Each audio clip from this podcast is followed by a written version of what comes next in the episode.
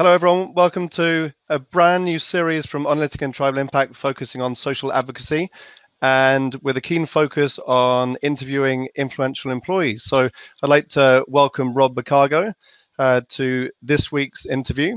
Um, Rob, do you want to introduce yourself and tell the audience a bit about you and your background?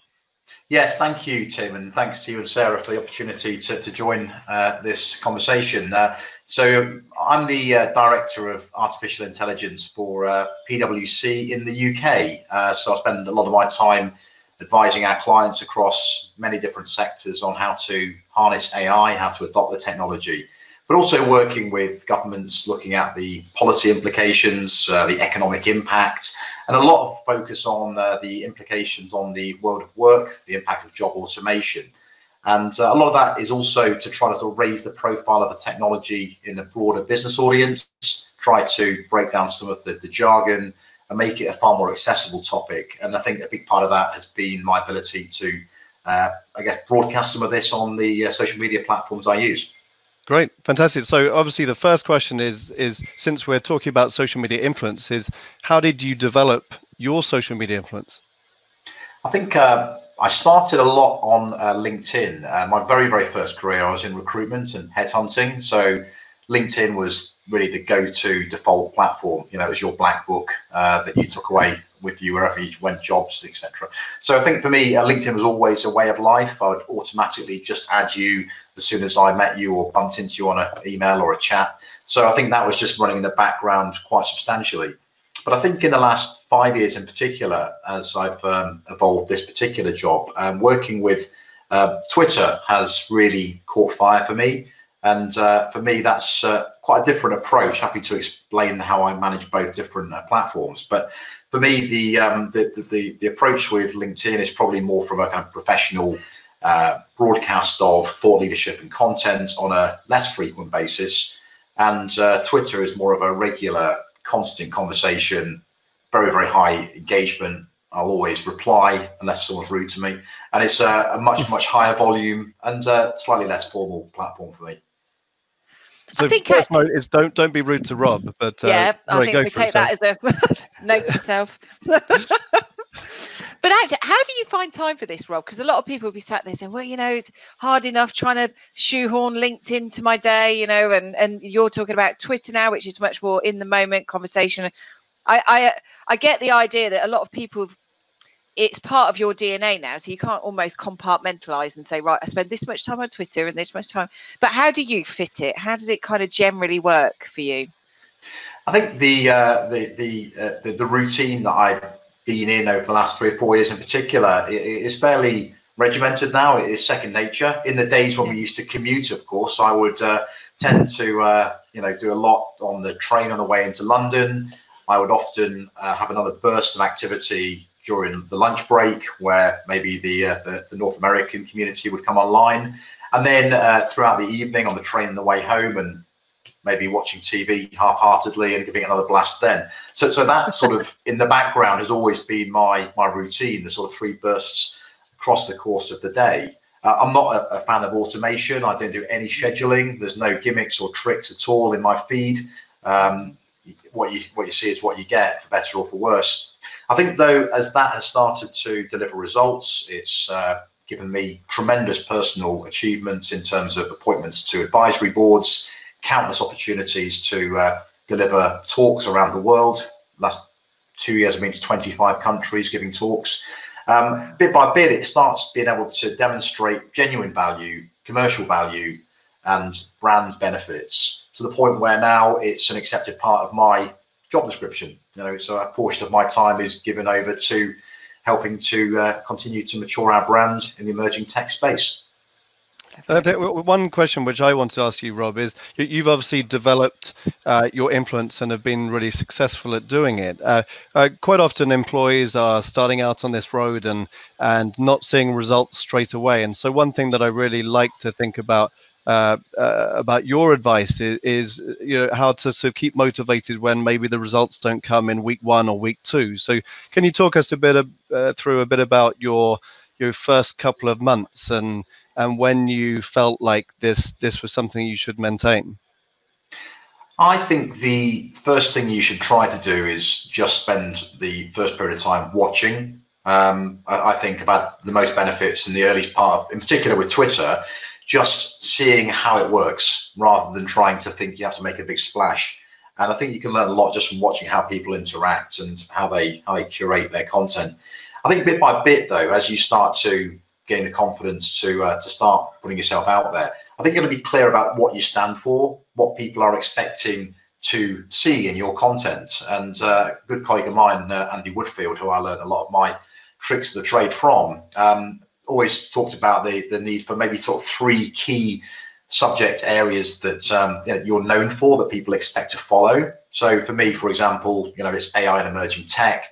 Um, a lot of work on uh, things like the future of work and uh, and the issues around jobs in the workplace, and then a lot of work around uh, gender equality are the three that people would see me and want to hear from me about. Maybe populated with a portion of those sprinkled with more personal anecdotes, or you guys might have been following me recently of the, the, the tales and tribulations of my new Vizsla puppy, uh, rapidly destroying destroying any furniture in the house, etc. Um, just to interject a bit, inject a bit of uh, personality and uh, self-deprecation into it. And, and, I think if you've got a pattern of like the content that uh, you're known for, it makes it easier to work out what you want to share.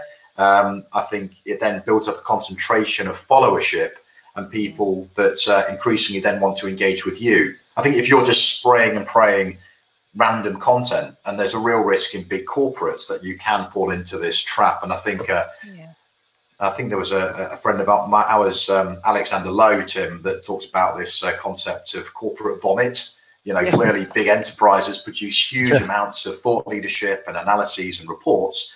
And then at one point in the day, they're all instructed to press play and send it out en masse mm. in exactly the same format. Um, no personalization, no personal commentary. And, and this, uh, this unfortunately doesn't get any meaningful engagement uh, to speak of to what's justify the amount of time and energy goes into building the content.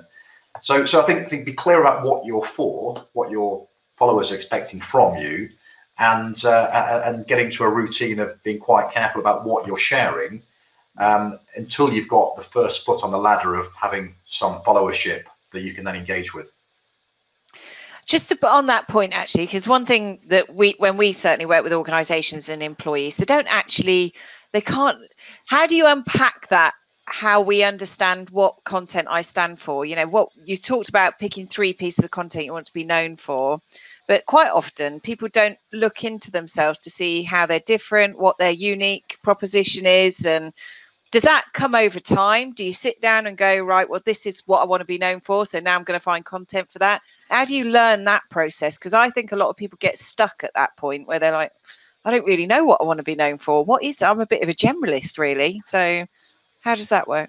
You know what? I mean, I, I think um, something I dwell on quite a lot is the um, the concept of being influential on social media and being an influencer for the sake of being an influencer. Mm-hmm. Where I I think uh, you can detect if someone's just trying to be an influencer. There's no real love or care or passion or belief in the content they're sharing They're simply sharing it for, for, for likes and clicks. Yeah? yeah? So I think this runs in parallel with, um, uh, you know, your own career journey, your ability to find purpose and meaning in your own work. Uh, and um, and that for me was true. You know, I, I came into this field about five years ago. Uh, as the years have gone by, constantly inspired by the um, you know the, the, topics I speak about. It matters to everybody everyone's interested in it, and uh, I'm lucky to you know to, to be able to be a commentator in this field and a practitioner in this field. So I think it's got to have a real, you know, firm connection with with your own passion and purpose. It can't just be that sounds like a topic I will have a go at doing. It's got to it's got to run through your veins. I love that. You know, there's a difference between being an influencer and a, influential and really defining that. Yeah, it's brilliant. That and actually comes back to your point about authenticity. You know, there's no sort of fakery in what you do. It's you behind the scenes, and you're the one that's engaging. I love that. So yeah, yeah. Brilliant. I think I think we should have a, a bingo click every time authenticity is. Yeah, is go on then.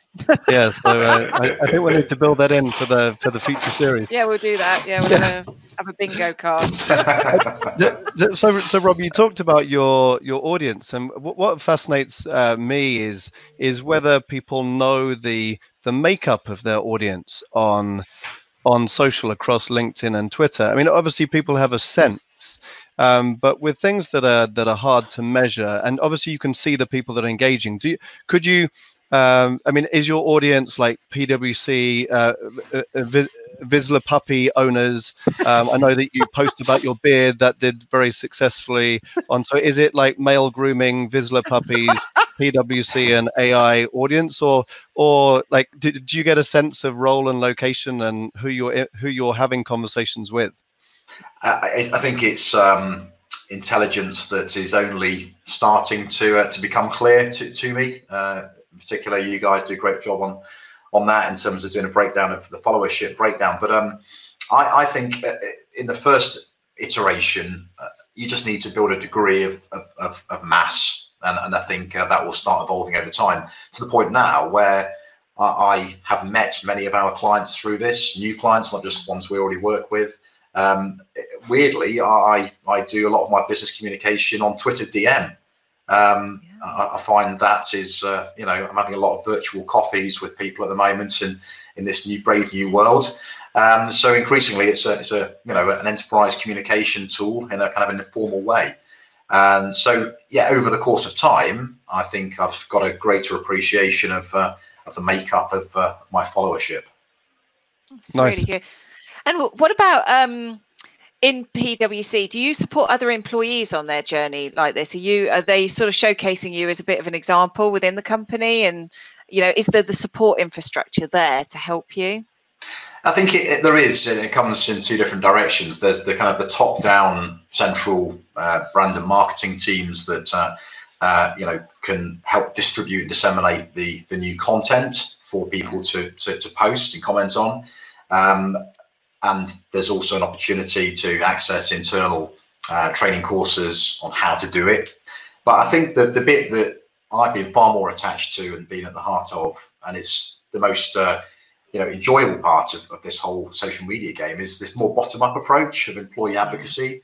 And uh, we've got a tremendous community at PwC. We've got uh, a very large number of people globally um, on Twitter in particular. And everyone's on LinkedIn, but I'm talking about the Twitter community here uh, we, you know, we, we do a lot of gamification in a friendly way, but it's more about um, inspiring people to join and to overcome that issue at the start when you're dawdling on four followers, get one like a quarter, and it's yeah. totally soul destroying. To rapidly insert them into the middle of the community. So you'll often yeah. see me saying, "Great, here's here's you know Frankie. She's just joined our practice in climate change let's all follow her and give her a boost and share content, etc. And it's been brilliant that because people suddenly get an instant kick at the start and get a taste of uh, how powerful it can be.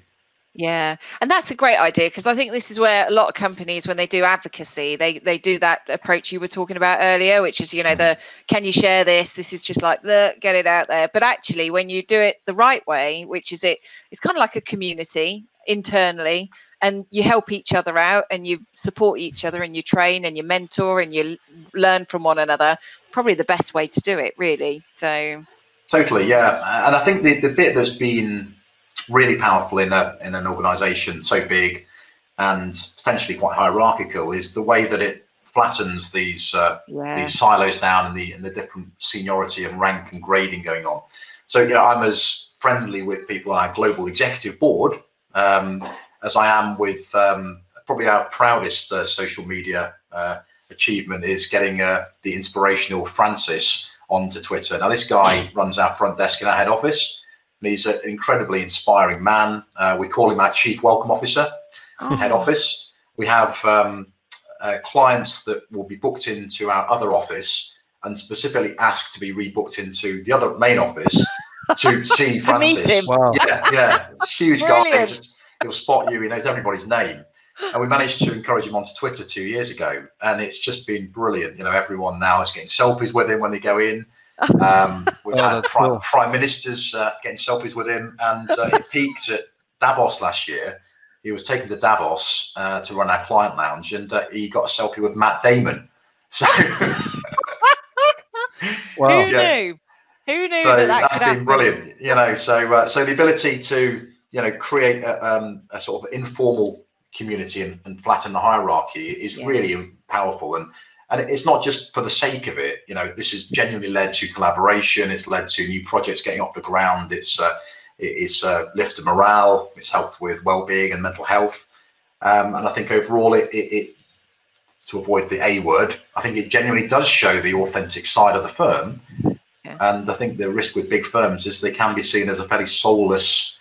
Corporate goliath without that level of sort of human essence at the heart of it Absolutely brilliant. So, apart from being uh, very miffed that I didn't get to meet Francis uh, when I went, went to the PwC offices, um, I, I, guess that the whole definition of social media was uh, exactly what you're talking about to break down the boundaries to just create social environments. But I suppose the word social media has just become this commoditized uh, channel that people are now mm. trying to drive business from. So, it's really really great that that you're encouraging people who are starting off to get that engagement because sometimes uh, I think Sarah and I see that people start off and then just get um, a bit discouraged when they're not getting the traction and I suppose to get them past the algorithms to build a bit of traction so that they start you know they can their posts can trend in different hashtags and it, it gets them into that debate and then they can then they can go somewhere from that moment, I guess, rather than you know sort of leaving them to their own devices because they might not have the same motivation as you because they haven't realized the benefits. Yeah. Absolutely right. Yeah, and I see I see countless uh, colleagues who looked like they had a go three years ago and have just run fallow, and you know it's become more or less dormant accounts for two or three years since. Oh. And that's precisely because I think you start, you get off to a bit of a burst of momentum, and then nothing comes back. There's no payback it reminds me of having a, a newborn baby, and I've had you know three young kids. Uh, for me, as much as I love my children, there's very little immediate payback in the first few weeks. First 18 years, I think. Exactly. exactly. yeah. Yeah, until they start working and paying. Yes, yeah. I could definitely but, relate. But they're financially depend, uh, independent after 40 years, so don't worry about oh, it. Yeah, yeah that's, that's all right then. We've not got long to wait then. I have three kids as well, Rob. It's uh, yeah, um, yeah. I sympathise. so how um so Rob with with the with the busy uh, with the busy senior exec that you know the the the the old line you know don't have time for this. Like, do you? Uh, it seems like you're encouraging a lot of the uh, a lot of the people that are already on social media or wanting to get into this. I mean, Francis aside, you know that that's obviously a wonderful story. Um, what about the senior leaders or the people that do think they're too busy? Like, do you have any any advice for them, or what? Uh, how do you think that this is going to evolve in the next few years? I think that it's increasingly critical now that people appreciate what personal brand is, what it means, and how crucial it is to success. I think uh, there's constantly more and more growth in the way that people are being checked out prior to a meeting and maybe a cursory LinkedIn check might have taken place, but increasingly in the world of employment, uh, checking people out prior to conferences and, uh, and, big events or business meetings, it'll be a far broader multi-platform sort of sweep to work out what this person's about. So the greater intelligence you're able to have on somebody, uh, it, you know, the more powerful the conversation can go. And I think the it goes from being kind of a nice to have hobby on the on the side to being a fundamental requirement as a business leader to uh, you know to demonstrate what you stand for, to be accessible to both your workforce and your customer base and the broader community you serve, to have a natural tone of voice, not to be packaged up and uh, turned into a kind of an automaton, some sort of PR robot. And I think um, it's a very, very powerful uh, platform uh, once you get it right. Of course, it is fraught with danger. You've got to be careful. You've got to be uh, mindful, but you can put personality and you can get some opinions across in a way that enhances your brand, increases your business success, and just gives you more enjoyment in the communities that you're part of. I also, just to add to that, I almost wonder whether in the future of work and where this is all going to go, which is obviously a topic you know all about, Rob, um, it's just how you know being accessible and but as a digital leader it's like you say it's no longer a nice to have it's essential right? It's critical. Employees want to see you um, digitally uh, customers want to reach you people want to hear what you're saying or what you're saying you know they want to be connected to you when they can't be in the same office as you and I, I just wonder if now more than ever this is more important uh, or is it accelerated its importance? Do you think? Well, I, I, totally agree. You know, you, there's a nice analogy there, isn't there, about people that lose one of their senses and how it enhances another another of their senses to make up for mm. it. You know, it's the same thing here. We, we've been stripped of the ability to uh, engage in person, in business meetings, uh, conferences, all the things that many of us do on a regular basis. So this this absolutely enhances and uh, and, and uh, prioritizes the need to do this well. And uh, and I think even before this this this lockdown crisis kicked in, increasingly there was a need, as you were saying, Sarah, to to demonstrate um, that that sort of human side of your life, and especially when now we're contemplating the very very essence of the fabric of the workplace changing. Shift yeah. patterns will change. When you're on, when you're off, how do you demarcate between leaving this home office and joining the family out there later this mm-hmm. afternoon? Um, how do you how do you how do you get that compartmentalization compartmentalization right? But, but also, how do you show your staff and your workforce what you're about? And I think increasingly, even before this lockdown, we had some great success with, uh, in particular, senior men. Um, you know, saying, "Listen, I'm on the school run. Here I'm out walking the dog after you know after picking the kids up from school." To destigmatize this uh, always on or this kind of uh, clock watching culture and uh, to, to kind of encourage people to, to do that. Similar with uh, another topic, um, you know, close to, to my heart and, and, do a lot of work at PwC around this is around mental health and well-being. And uh, having uh, this sort of platform to openly speak about this, whether it's on podcasts or uh, webcasts like this, um, uh, I think it really, um, you know, allows you to turbocharge some of these critical issues to, to to bring a broader section of your workforce into the conversation. Yeah, super. Great.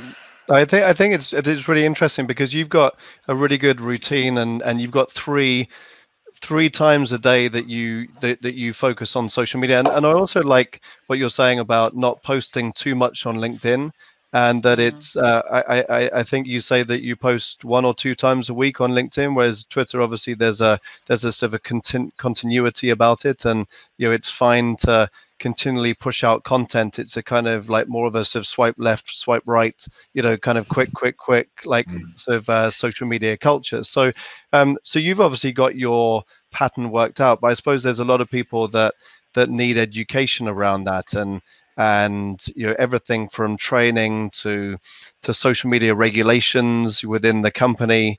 Um, so I, I just wondered how you know how you think that this might evolve or whether there's um, any what kind of support is given to the wider masses of PwC to be able to find their own way of running this?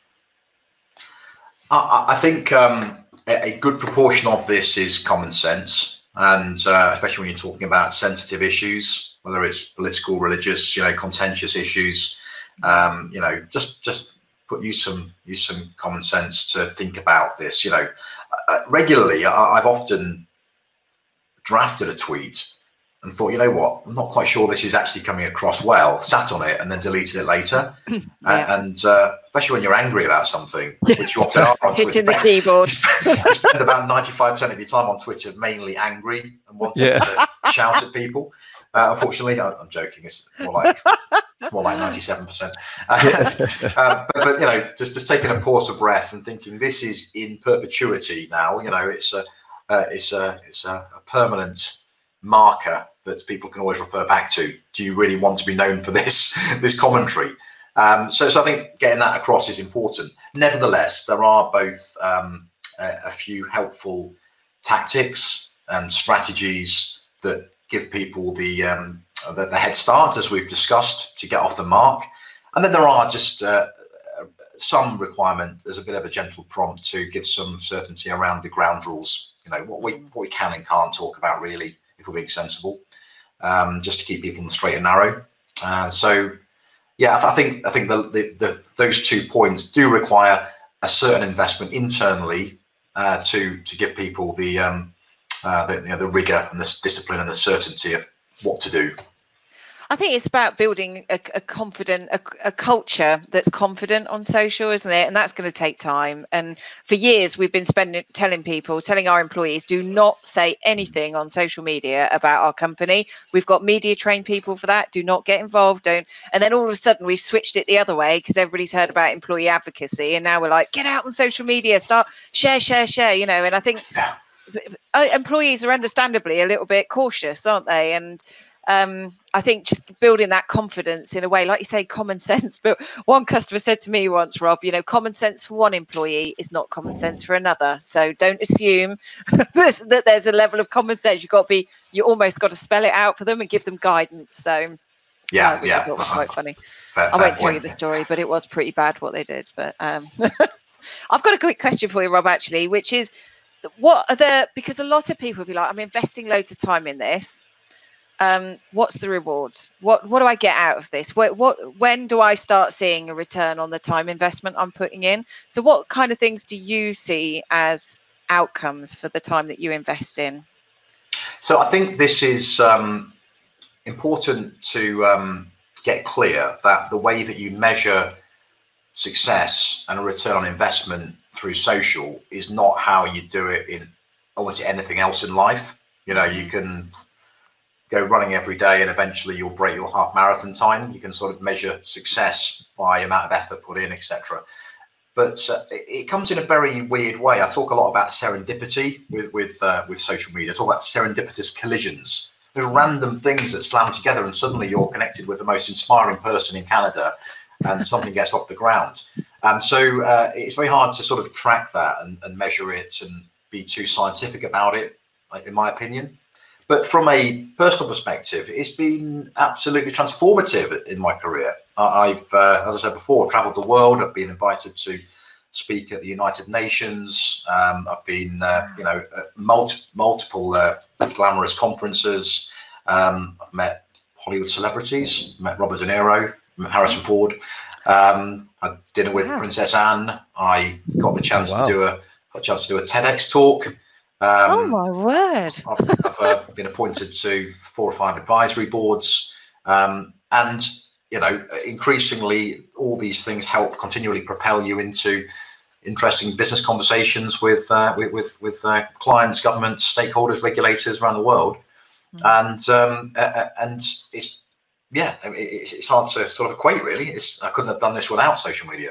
And so, when you were starting, Rob, like, did you have any any objectives at that point? Were you just wanting to connect with a few clients and prospects or to just um, understand the conversation a bit more? Did you ever have any kind of uh, dream of, of these kind of ambitions or did it just naturally happen and then you just you just uh, you know just took it in your stride uh, over the years?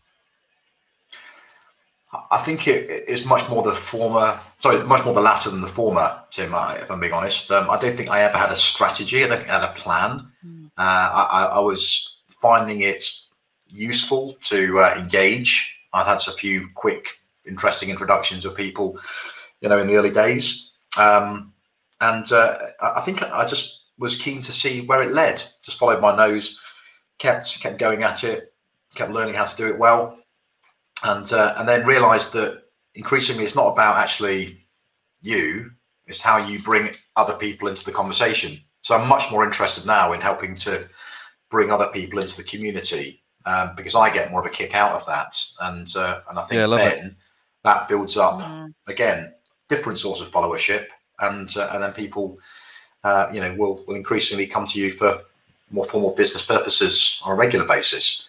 Uh, so I, no, think I think that community is is is just bang on. I I, I think yeah by by by giving and not uh, so many people are, are, are keen to ask too early aren't they to to try and drive that ROI or whatever return they're trying to get out of it in the first kind of month. But I think your approach has obviously paid off by by by giving, by trying to bring community together, and by learning, and you've actually got a lot more out of it. I think that's a great a great example. I think so. Yeah, I, I think it's uh, it, it's it's absolutely critical that you you know you, you think you, you've got to think about why you're doing this. It's not purely just to I don't know get to the top of charts all the time and uh, and think about uh, followers. In fact, actually, you guys do the analytics more on this, but my followers aren't particularly high. I think I've got about uh, sixteen thousand on both platforms. So it's not about sheer volume. I think it's about level of engagement with a high quality community that you sit within. Yeah, I love that. And it's, you know, uh, there's a lot of talk around the influencers that have more engagement, you know, and actually a smaller audience, but a highly engaged audience. And I think that's, it's not a popularity contest. This is actually about sharing, helping, supporting your network, your community. And I love the idea of just following your nose and see where it goes. Because who would have thought when you started on this journey, like five, five, six years ago, you'd be having dinner with Princess Anne and you know meeting Robert De Niro. I mean that's crazy, isn't it? But I think that's the excitement of social is that it can open so many opportunities mm. and they all come from different angles that you'd never expect. Now I think if you go into these with an agenda, if you go in like it's not pick up phone, get client meeting, it's not that immediate anymore. It's it's more the nature and the whole see how it forms and goes. I just think it's brilliant and exciting, makes it interesting as well. So yeah, brilliant. Fantastic.